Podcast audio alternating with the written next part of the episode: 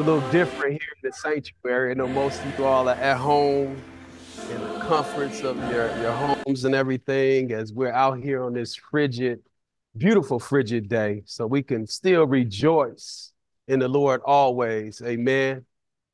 Amen.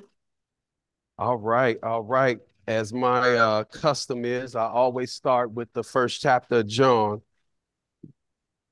And I'd ask that you stand in your respective places if you're able, if you can raise a hand in acknowledgement of God's word. I'll be reading from the first chapter, starting at verse 35. And the text reads as follows The next day again, John was standing with two of his disciples. And he looked at Jesus as he walked by and said, Behold, the Lamb of God. The two disciples heard him say this and they followed Jesus. They followed Jesus. Let's go before the Lord in prayer.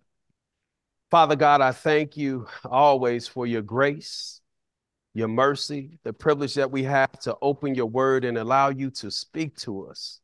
I thank you for John's example and understanding that it wasn't about him, that it was all about you.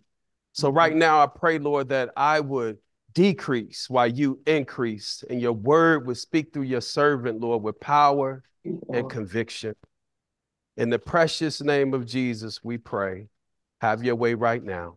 Amen. Amen. You may be seated. Amen. The title of today's message is Finding Purpose in the Valley. Finding Purpose in the Valley. And before I get started, I want to play a, a quick video clip. Rolling.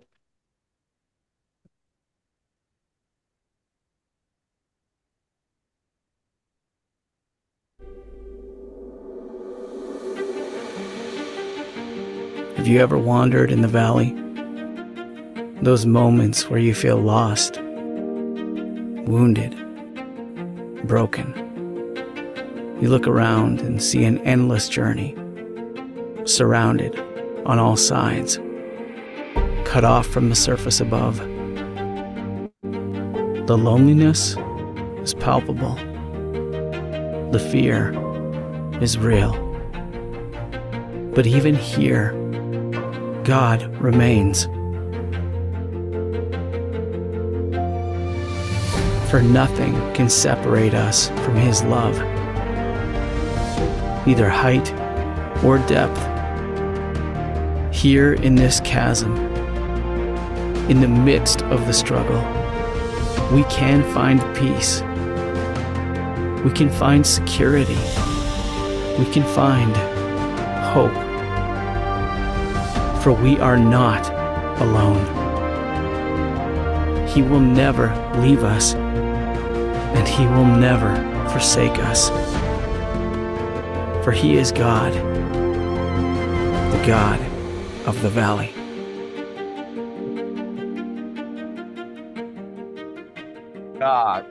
God of the valley. Mm-hmm. Find purpose in the valley. You know, life can be uh, full of peaks and valleys. And most oftentimes we enjoy the peaks, right? We enjoy because it's a place of comfort. Everything's going well. We're, we're operating in our God given gifts and everything's happening. And we look out on the horizon and there's no trouble in sight.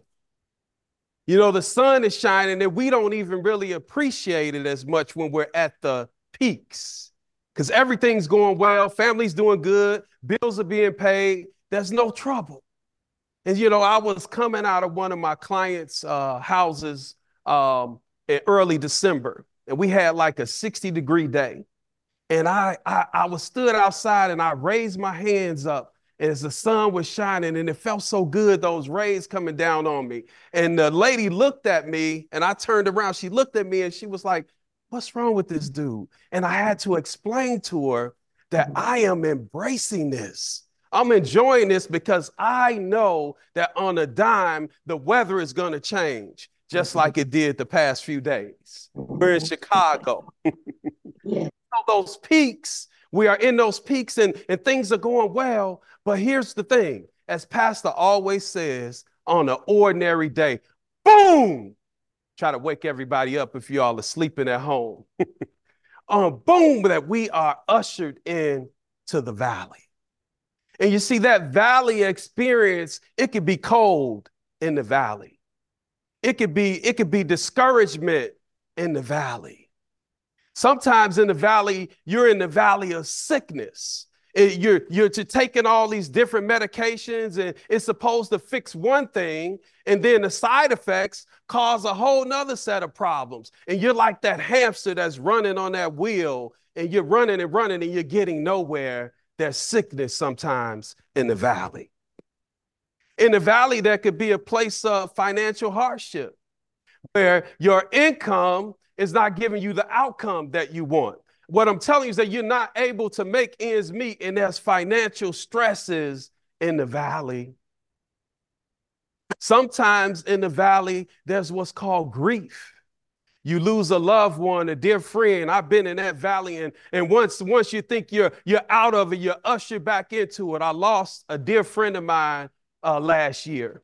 Just last week, I lost my West Side godmom. Her name was Cheryl, the name, same name as my mom. And when my mom passed, I told her about it. And she told me, she said, Hey, now you got another mom named Cheryl. And she's gone now. She went on to be with the Lord last Sunday. And now I'm ushered back into the valley of grief. And when you lose a loved one, it's a difficult place because you're trying to figure out how to move forward. And you, you, you, in every holiday, birthdays, all these, these special occasions and everything, those dates come to pass, and that grief begins to come heavy, heavy, heavy, heavy on you. There's grief sometimes in the valley. In the valley, also, there could be family conflict. And we're going to look at that today as we open up God's word. There could be family conflict in the valley where the relationship is so strained that there's no communication. You're not even talking. You can't even fathom a pathway in terms of reconciling the relationship in that family conflict in the valley.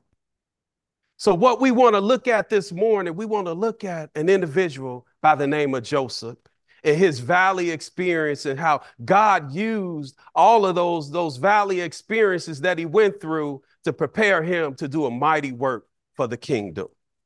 So if you have your Bibles, you can open them to uh, Genesis chapter 37. If you have your, your word, you can open it there. I'm going, it's a it's a heavy story. So bear with me. I'm going to be starting at verse 2. And it says this I'll be reading from there. It says, These are the generations of Jacob. Joseph, being 17 years old, was pasturing the flock with his brothers. He was a boy with the son of Bilhah, Zilpah, his father's wives, and Joseph brought a bad report of, of them to their father. Now, Israel loved Joseph more than any of his other son, any of his sons. Because he was the son of his old age, he made him a robe of many colors. But when, when when his brothers saw that their father loved him more than all, the bro- all of his brothers, they hated him and could not even speak peaceably, peacefully to him. Now Joseph had a dream, and when he told it to his brothers, they hated him even more. He said to them, Hear this dream that I have dreamed. Behold, we were binding sheaves in the field, and behold, my sheaf arose and stood upright. And behold, your sheaves gathered around it and bowed down to my sheaves. His brother said to him, Are you indeed to reign over us? Or are you indeed to, to rule over us? So they hated him more for his dreams and for his words. Then he dreamed another dream and told it to them, told it to his brothers, and said, Behold, I have dreamed another dream, and behold, the sun, the moon, the 11, 11 stars were bowing down to me. But when he told it to his father and his brothers, his father rebuked him and said to him, What this dream you have you you have dreamed? Shall I and your mother and your brothers indeed come to bow ourselves to the ground before you? and his brothers were jealous of him, but his father kept the same in mind. If you look up dysfunctional family in, in the dictionary, Joseph and Jacob and their whole family is going to come up. this was dysfunction to the nth degree. Now, I'm not, I don't think there's a, a perfect parent that exists. And, and we can all agree on that, right? There's no perfect parents. But Jacob makes a grave mistake in setting aside uh, uh, and putting Joseph up on a pedestal. He set up the whole family conflict in terms of how he favored Joseph. And the, and the scriptures tell us that not only did he favor Joseph, he was not only his favorite, he loved him more than his other children. Now, here's the thing, and I can tell you as a parent, you love all your kids just the same, but you treat each one of them a little bit different. I give you a personal example. You know, Mike and Kayla, I could talk to them in terms of they do something wrong. You know, there were times where we had to spank them, but it got to a point where I could have a conversation with them and they would be bawling, crying. Right. So I didn't have, we didn't have to use the rod on them. Now you come to Brandon and Brock. We had to put the rod on them boys you couldn't, you if you talk to them, it goes in one ear and out the other. We had to put the strap on them to get the point across in terms of disciplining them. And so you love them. It didn't change my love for them. I love all four of my kids equally, all the same. But we had to operate uh, with them and deal with them on, in a different way based on their makeup. Jacob didn't have that in mind. He set this whole thing up to have this family conflict uh, amongst the brothers. By he, and he set Joseph aside uh, on a on a pedestal and gave the brother a special coat. So how you think the rest of his brothers felt seeing Joseph strutting around in his coat, you know? And then here was the thing: Joseph didn't do like manual labor. The brothers did all the manual labor. They would be out into the fields tending the flock taking care of the sheep, the goats, and, and, moving the animals to various places for them to feed. It was a lot of work involved. And then Pops, Jacob, would send Joseph out to spy on the boys, basically. And oftentimes he would come back and give a bad report. Basically, Joseph was a snitch. And if you're from the west side, you know what happened to snitches. They get what? Stitches. Snitches get stitches. Now, I'm a, that's not biblical. That's not biblical. That's just me talking. That's just that west side, me hanging out on the west side. That, that, that, that's coming out a little bit. But bear with me here. Um, so Jacob would send Joseph out to spy on the brothers. And then he comes back with this bad report. And then the dude has the audacity to tell his brothers in a nutshell here that they are one day going to be bowing down to him. Now, can you imagine your younger brother telling you that? Not only did he tell it to his brother, he told it to his dad as well. But the text tells us that, that his dad, Jacob, kind of kept it in the back of his, mind. He rebuked them, but he's like, hmm, it might be something to that. He favored him that much. But can you imagine your younger brother telling you that one day you are going to be bowing down to him, to him? They resented him for that. Not only did they resent him, it says that they hated him. And this moves us to our next section here in terms of I want to look at the whole valley experience.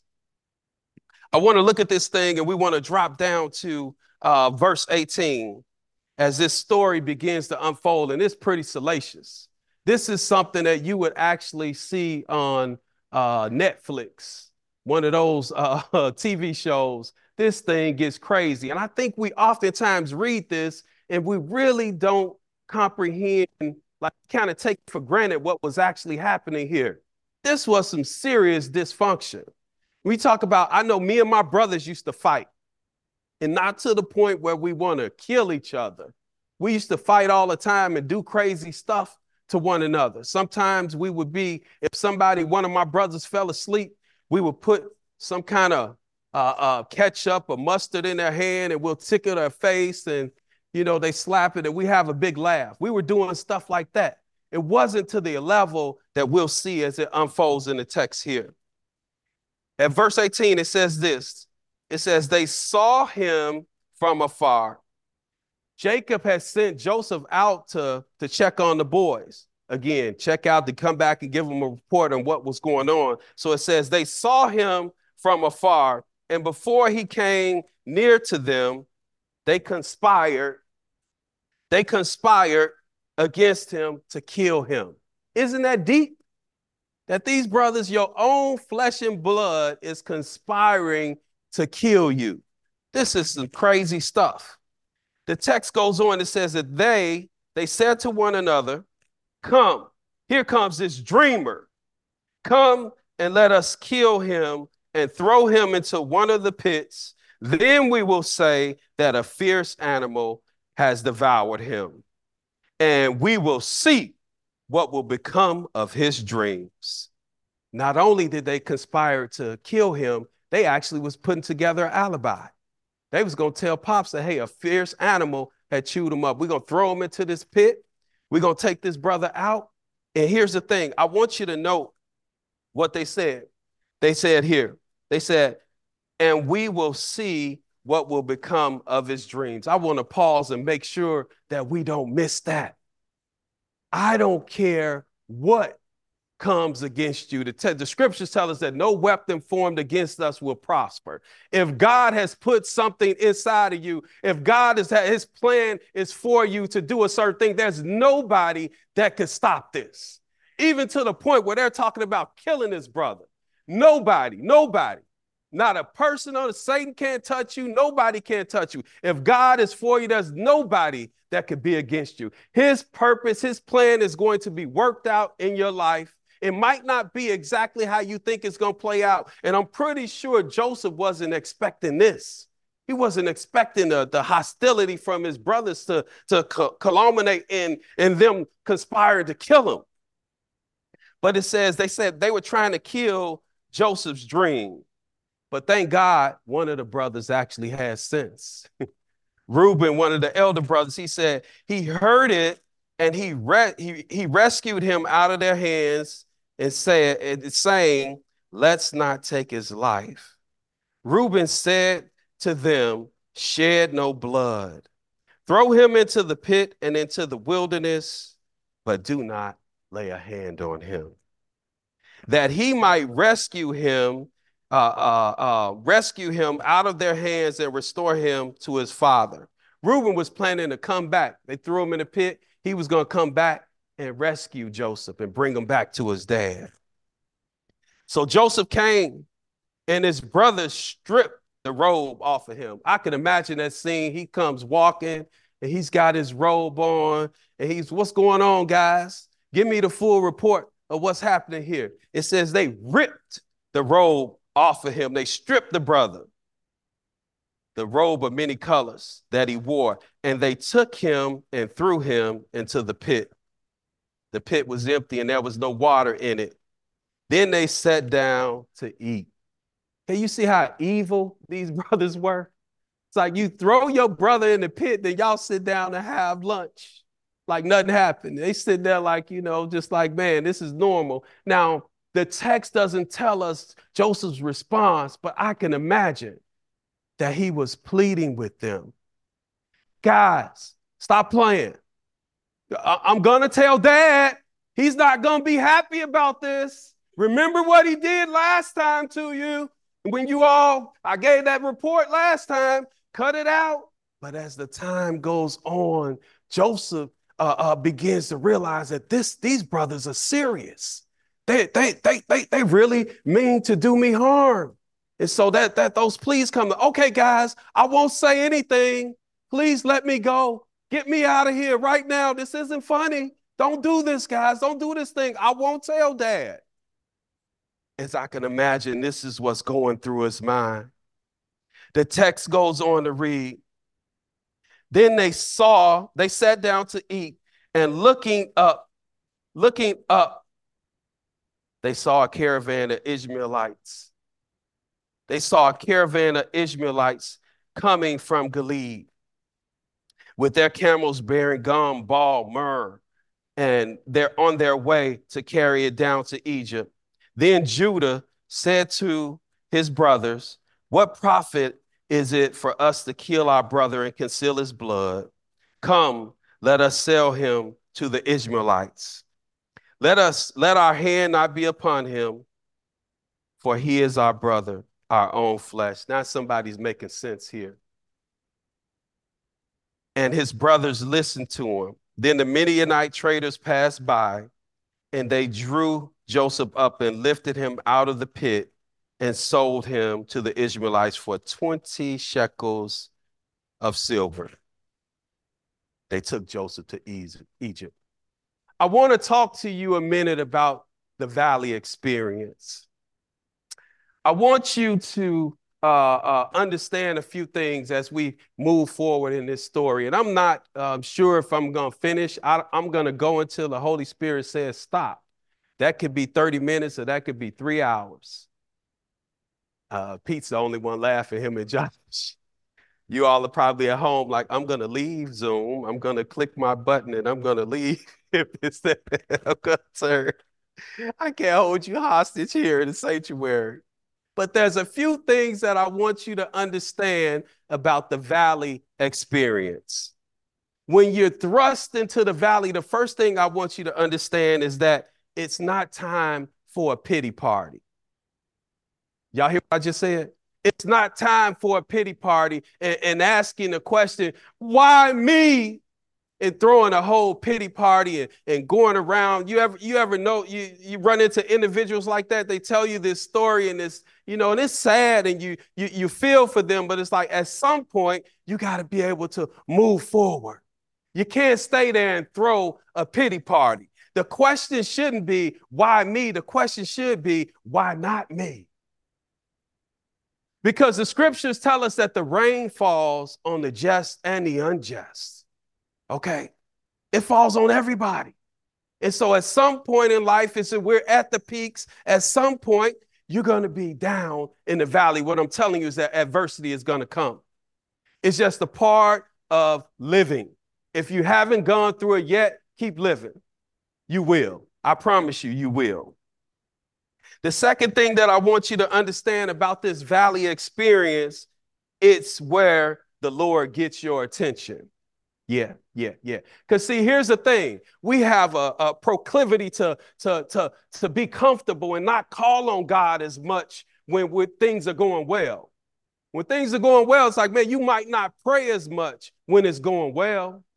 When things are going, when the money is coming in and, and everybody's doing well, everybody's healthy, and, and you don't, there's no problems, you're at the peak, you might not be praying as much.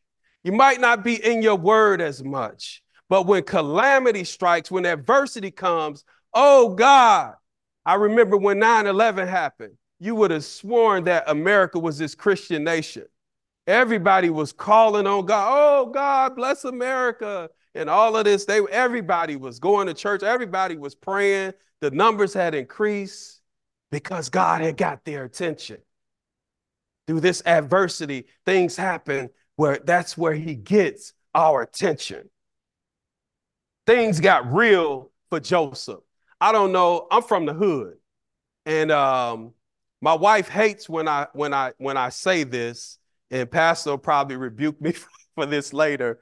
But sometimes you need a little blood in your mouth, you know, to realize that things are real. I see the young man like, "What are you talk about? blood in your blood in your mouth." Sometimes I don't know if you ever been punched, been stolen before. You got hit unexpectedly. I have. I was talking a bunch of smack, and this guy just bam hit me. And then it got real. I stopped playing then. Things got real for me. The same thing here with Joseph. Things got real for him. And that was culpability with him, Jacob, and the brothers. They all at fault. And we'll, we'll look at that a little bit further. But in the valley experience is where God sometimes gets our attention.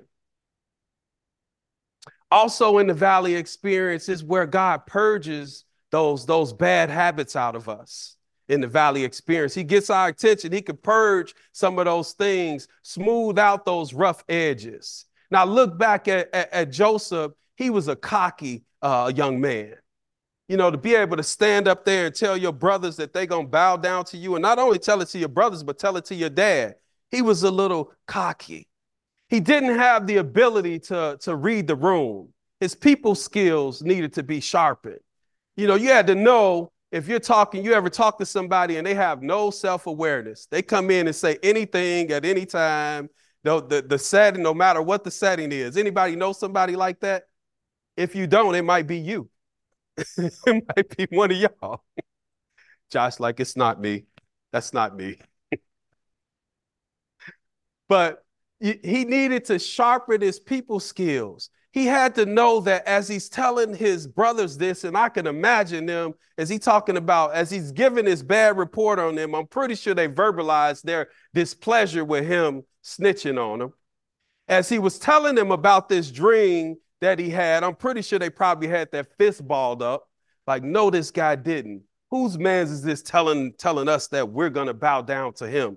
He couldn't read their facial expressions and understand, so he needed to be sharpened. And in the valley experience, that's where God can take some of those bad habits out of us again to work those things out of us. And I, and, and I got to cut Joseph a little bit of slack. The brother was 17 years old. I remember when I was 17. Some of you all probably can. But I know that I was a rascal. You couldn't tell me nothing when I was 17. I knew everything. Everybody else was crazy. Now, I would listen to you if you wanted to kind of give me some counsel, but at the end of the day, I was going to do things my way. My wife uh, uh, was around back then, and she she knew the kind of person I was. Um, but I wouldn't. You don't. You don't listen. You needed to. You needed to have some time to mature. Most of us, you know, my 17. I got a 17 year old right now. He knows everything. He actually knows everything. His dad, mom, we don't know anything, or very little. and so he probably like, why dad just bust me out? Why did he just bust me out in front of all these people? But it's where uh, God begins to take some of that, that it's like it's almost like God is a chef and he's he's purging some of those things out of it. It has to cook you know, has to cook in order for the, the, the, the, dinner to, to, to, to be able to come to completion and where we it's edible. It has to cook. You got to simmer to some of those impurities, some of those things are worked out of us. And that's what God is doing here with our dear brother Joseph. Also in the valley experiences where development takes place. You begin to gain skills and, and various things that you're going to be able to use further down the road. I oftentimes think about Pete Morrison. Pete is always fixing on stuff on his buildings and all of those skills that he gains from doing that, he's able to be a blessing to others. Oh, yeah, I've been through that before. I, I, I, had that same problem at my place, and now I could be able to use those same skills that I gained to minister to somebody else. And when you're in the valley, it could be a process of development.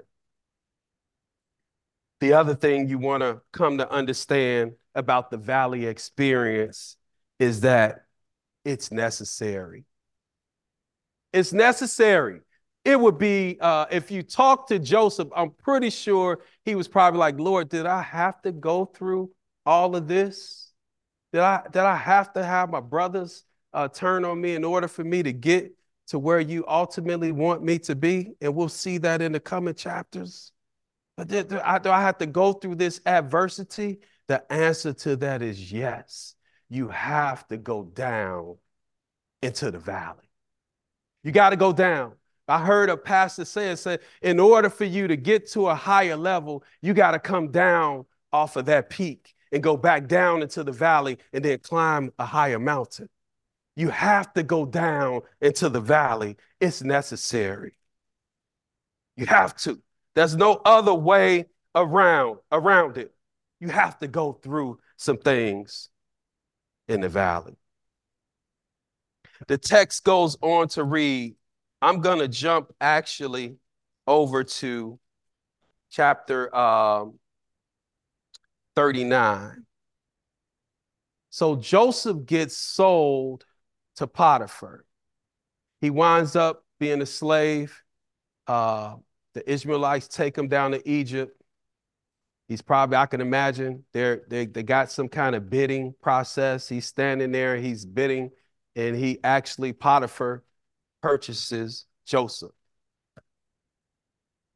Joseph goes on to manage Potiphar's affairs. So the text tells us that now Joseph had been brought down to Egypt, and Potiphar, an officer of Pharaoh, Potiphar was an important man, and the captain of the guard, an Egyptian, had brought him from the Israelites who had brought him down there. The Lord was with Joseph. We're going to see that. And actually, I'm going to pause right there. When you're in the valley, God is there. We're going to see that constantly in the text. It says the Lord was with Joseph. It said the Lord was with Joseph and he became a successful man. He was in the house of the Egyptian master. His master saw that the Lord was with him and that the Lord caused everything that he did to succeed in his hands. So Joseph found favor in his sight and, and, and attended him. And he made him overseer of his, of his house and put him in charge of all that he had. From that time on, he made him overseer of the house and all that he had. The Lord blessed the Egyptian house for Joseph's sake. And the blessing of the Lord was on all that he had in the house and field. So he left and all that he had in Joseph's charge. And because of him, he had no concern about anything but the food that he ate. Things were going so well under Joseph's leadership his, his administrative skills had begun to, to take place and be sharpened in this process of working for Potiphar that Potiphar didn't have to worry about anything. Potiphar realized that the Lord's favor was on Joseph and he made Joseph successful. Can you imagine not having to worry about any of your bills? Having to worry about who's going to plow the snow, who's going to take care of this, who's going to take care of that. Who's even going to do the grocery shopping? The only thing that you, you wake up and you worried about, what am I going to have for breakfast this morning? What are we going to eat for dinner? That's Potiphar's life because of God's hand being on Joseph. Joseph took care of everything. Everything was going well. And, and, and here's the thing when you're in the valley experience, remember I said, don't throw a pity party? Just get to work. Joseph made the best of each situation that he was in. I would have still been like, man, I got to figure out a way to get out of here. I'm going to try to run back, get home to my family. The text doesn't tell us any of that. Joseph went to work right where he was. Here's the thing you got to understand. As when you're in those situations, guess what? You got to be tested. You got to be tested. Things are going to, uh, uh, in order for you to move to the next level, you got to be tested. And the test comes because the text tells us now Joseph was handsome in form and appearance, meaning that the brother was built, he was easy on the eyes, a handsome dude. And why is that significant? Because of Potiphar's wife. Here comes the test. And after a time, this is verse 7, his master's wife cast her eyes on Joseph and said, Lie with me. But he refused and said to his master's wife, Behold, my master has made me, uh, my master has no concern about anything in his house, and he has put everything that he has in my charge. He is, the, he is not greater in this house than I am, nor has he kept anything from me except you because you're his wife. How can I do this great wickedness and sin against God? He didn't say sin against Potiphar. He said sin against God. This brother passed the test with flying colors. I give him an A, A, A plus. His brother said, Hey, how can I do this wicked thing? God has blessed me. And, and, and yo, yo, my master has nothing to worry about. I'm in a good situation here. I cannot do this thing and sin against God. You think the story would end there? She would get the point. This sister was relentless. the text goes on to tell us that she she was chasing Joseph every single day. Everywhere she went, Joseph, she was jumping out on Joseph. Hey, Joseph, what you, you hey, hey, every day she was after the brother, chasing him. And he rebuked her every day. Nope, nope, I'm not doing, I'm not going to do this thing. But in verse 11, it tells us, but on one day, when he was in the house to do the work, and none other men were in the house there with him, uh, was there in the house. She caught him by his garment, shared, saying, Lie with me. But he left his garment in his hand and fled and got out of the house. And as soon as she saw that he had left his garment in her hand um, and he had fled out of the house, she called to the men of the household and said to them, See, he brought among us a Hebrew to laugh at us. He came in to, to lie with me, and I cried out with a loud voice. She came up with this phony story, and now he's falsely accused. And I looked, I was wondering in my just my sanctified mind, I'm wondering, Potiphar, uh, Potiphar really knew his wife. This is just me talking. I'm wondering if Potiphar really knew his, his wife. It's like, wait a minute and he's looking. But if, if somebody tells you your wife is saying that this man did this thing, you your your staff is probably looking at you and they're going, "Hey, she got the man's garment. The evidence looked this way, but but not Joseph, not not my guy. He couldn't. I don't think he would do something. Why would he do something like that?" But the text tells us that Potiphar bought her story, and that Joseph goes on to be thrown into prison. All those, uh, uh, the administrative skills and things that he had learned, you know, managing Potiphar's household, all the good things that he had done. Joseph probably thinking like, I did all that. God used me to bless his whole household. And this man turns on me like this. And he winds up in a worse situation. Potiphar had him put in prison. Had the brother put in prison. But notice what the text said. It says, and the keeper, um, as soon as the master heard the words that his wife spoke to him, this is the way your servant is treated. His anger and, and is, was kindled, and Joseph's master took him and put him into prison, the place where the king's prisoners were, and was there in the prison. But the Lord was what? With Joseph. And he showed him steadfast love and gave him favor in the sight of the keeper of the prison. The keeper of the prison put Joseph in charge of all the prisoners who were in the prison. Whatever was done there, he was uh, the one who did it. The keeper of the prison paid no attention to anything that was in Joseph's charge because the Lord was with, with him.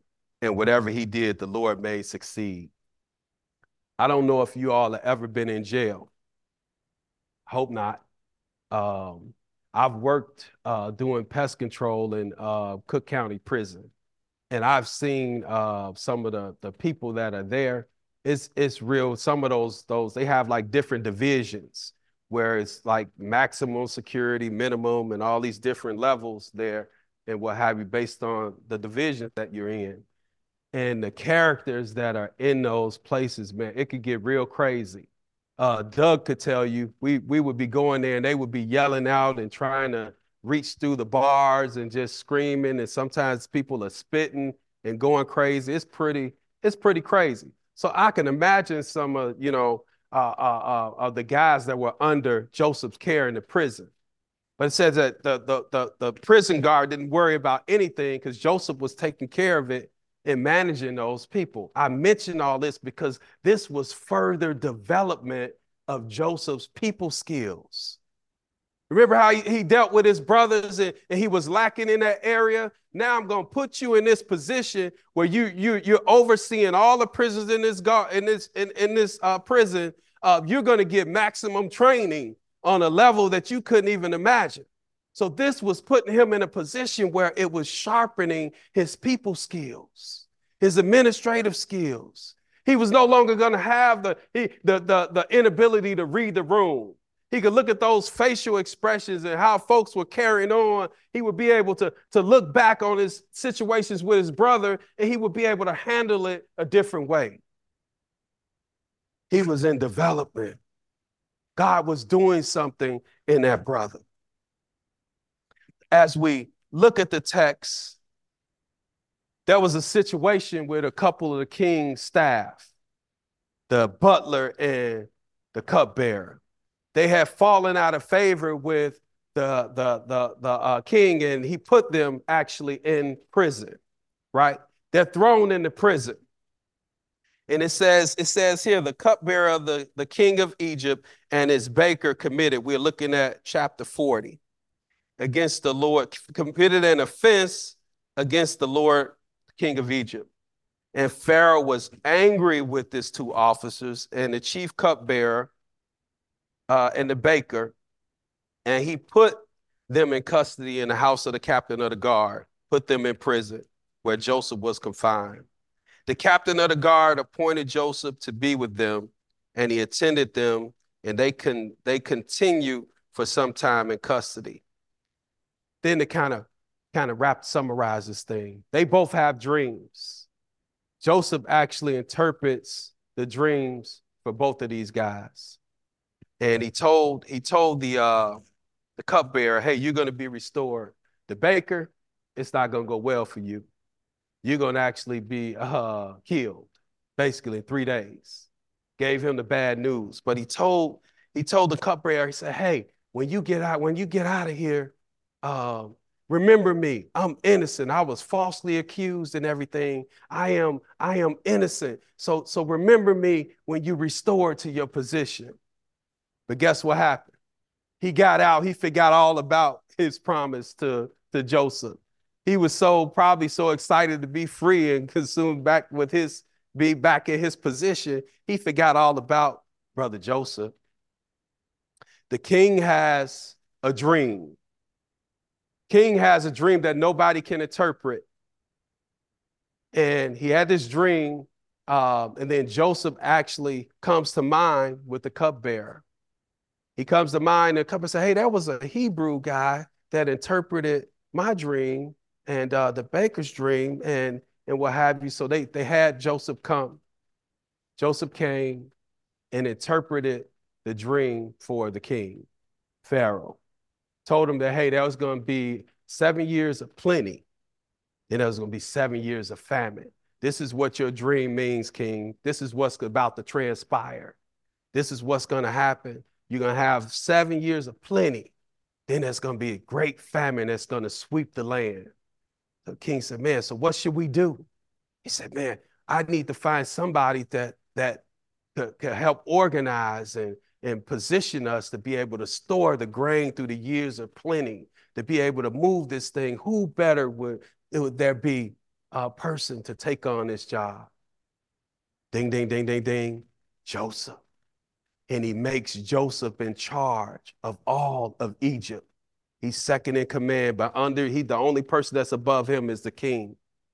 And now his administrative skills, all those things that he learned along the way, all those things are now come put to work. All those things, and then there's a we won't be able to, to get to this. And maybe I'll do a part two. But Joseph is positioned to orchestrate all of the administrative things that needed to happen in order to store the grain. He was so shrewd and he was selling grain to, to different people, different areas. People would come to him and he was purchasing land. His business skills were, were sharpened. All of those things had come to pass in terms of the development of all those years that he was in the valley. He used all of those things. And God used him to save all of Egypt, saved the land, but he had to go through the valley experience. I don't know what your valley experience is right now.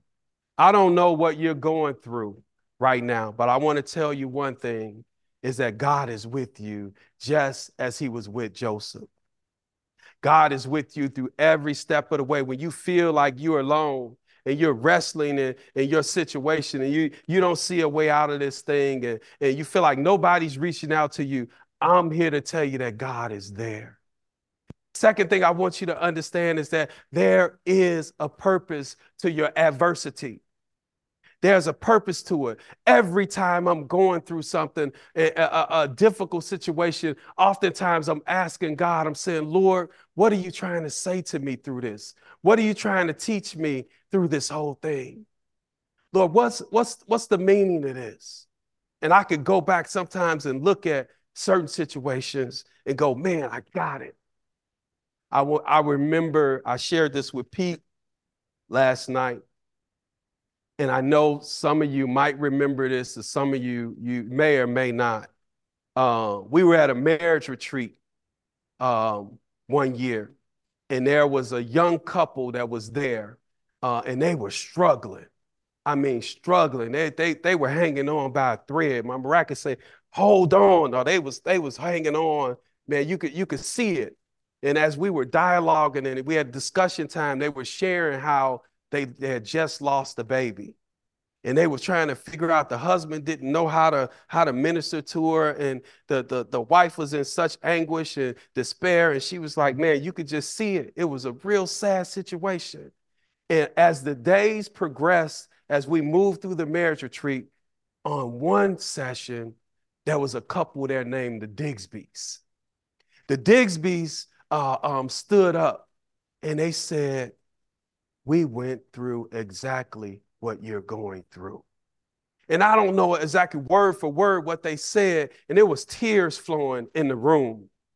I don't know how many remember this, uh, but there was tears flowing, and the Digsbys were able to minister to that couple. It, it, because that couple got a chance to see an older couple that had been through something, exactly where they were and how God worked in their lives, and they were able to get through it.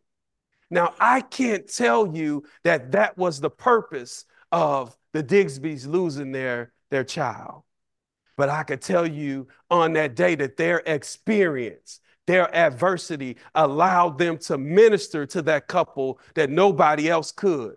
Because it's one thing if if I said, "Oh man, I could quote some scripture and I say I'm going to pray for y'all." Uh, it's a whole nother thing when I can say, "We've been through, I've been through that very situation." Now I like to say you so so those those moments of adversity, God uses that to position us to minister to other people. Now, yeah, you might say, man, I Lord, can you do it another way? Is there there there uh, do I have to go through the valley? Is it a certain way? I don't know what you're going to be confronted with. I know a lot of people um, usually at the beginning of the year you you kind of say uh, uh, you have New Year's resolution. I'm glad 23 is over with. You don't know what 24 is going to bring. It's off to a, to a crazy start right now. So I'm telling you all, just have perspective as you're going through the various challenges. There's one thing that you're you're definitely in control of is your attitude, your perspective, and how you respond and kind of instead of throwing a pity party, say, Lord, what are you trying to teach me through this whole thing? Lord, what are you doing? I know you're doing something. He's not standing by doing anything. He's God of the valley. He's present right there. He's working in your life. And, and unfortunately, you have to go through it. I don't know where you all are. I'm going to wrap this thing up. I don't know where you are right now in terms of your valley experience, but God is there. God is doing something. He's present. He wants to get you to a place where he can use you on a level that you probably can't even see right now. He's doing some things behind the scene, working in your life. I want to challenge you to embrace the valley experience and really focus on what God is doing uh, things could look real hopeless right now. You don't see a way out, but He's doing something, I promise you, in your valley experience. Let's go before the Lord in prayer. Father God, I thank you for your word. Thank you for uh, even the valley experience and knowing that you're working behind the scenes in your people to accomplish your work. I pray right now that you would touch the saints where they are. Help them to have the right, help us to have the right perspective. Help us to uh, stay focused on you when we're in the midst of, of, of challenging situations. Lord God, help us to embrace it to the point where we, we squeeze all that you're trying to do in that particular situation out of it in terms of experience so that you position us to be a blessing to others like the Digsby's. Father, if there's somebody here watching or in this sanctuary that doesn't know you as Lord and Savior, they will languish in the valley. They won't be able to get out. They don't have any hope uh, without having a personal relationship with you. So I pray for that individual, individuals right now, Lord, that all they have to do is cry out to you, uh, believe that you died on the cross for their sins. The blood of your son was shed.